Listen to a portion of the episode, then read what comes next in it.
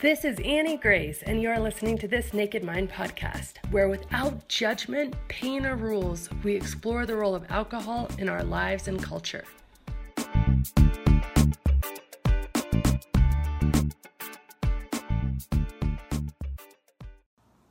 Hi, this is Annie Grace with This Naked Mind, and I am answering readers' questions. And today I have a question from Lori. Lori says, "Hi, Annie, I have a question. My brother is an addiction therapist and brought up something I'd never heard of, PAWS, post-acute withdrawal syndrome.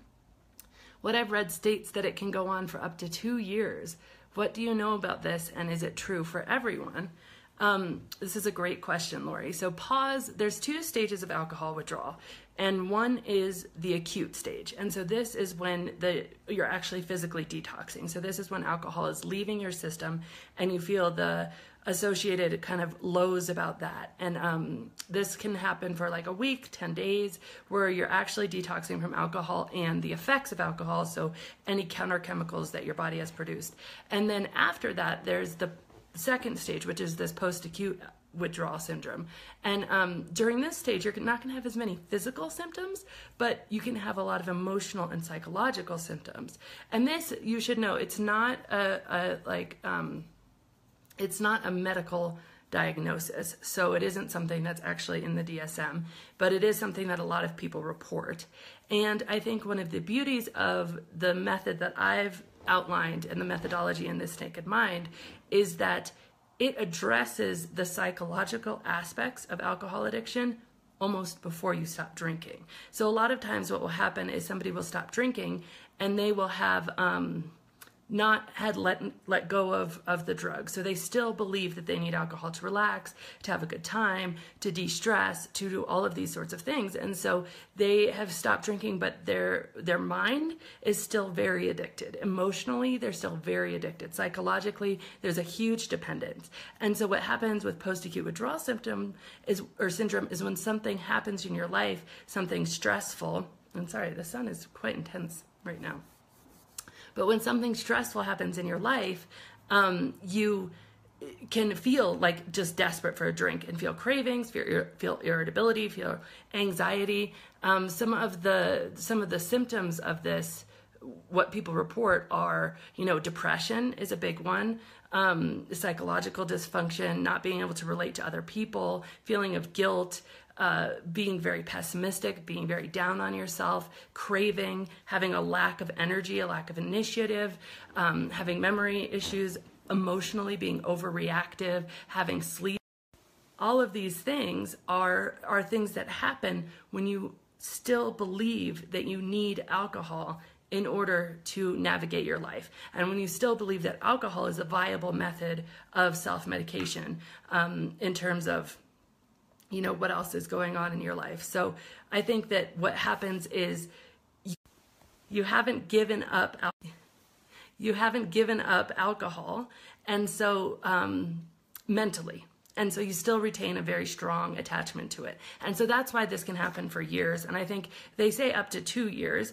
The reason my gut for this is in the first year, you're going to go through every single calendar event that you have before without alcohol. And when you go into something like Christmas feeling like, oh, I'm so sad that I don't drink anymore. I really feel like I'm missing out. Everyone around me is drinking. Your first Christmas is going to be pretty depressing. You're going to get through it and you're going to feel stronger and you're going to feel better. Your second Christmas is going to be less depressing. And after the 2-year mark, you start to realize, okay, it's been 2 years. I don't really need alcohol to have a good time. And so some of the work that's done in This Naked Mind of reversing the unconscious conditioning around alcohol happens over the span of 2 years.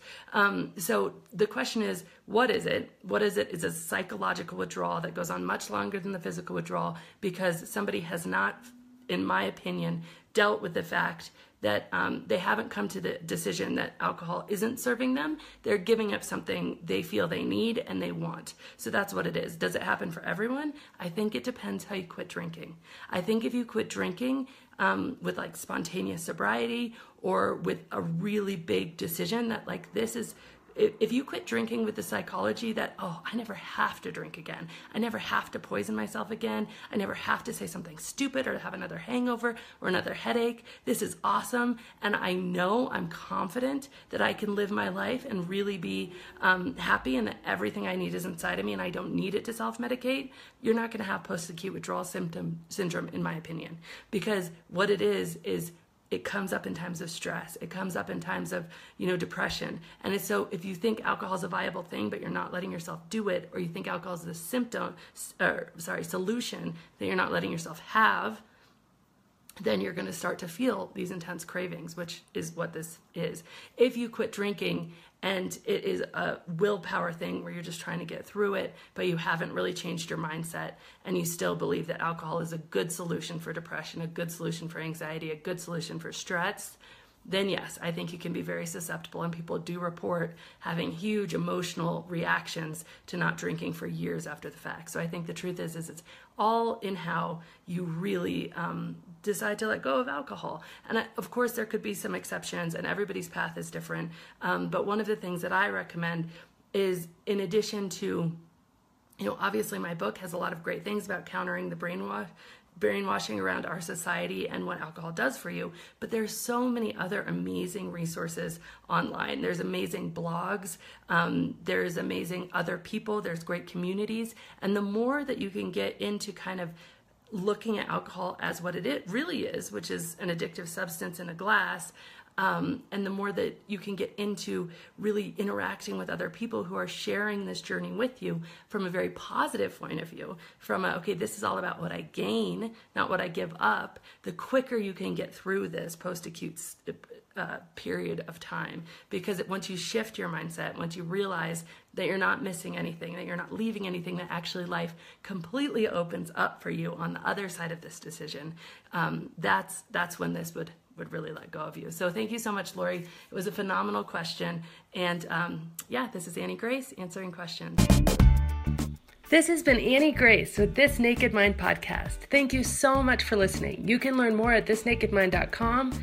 And please remember to rate, review, and subscribe, as it really helps us spread the word.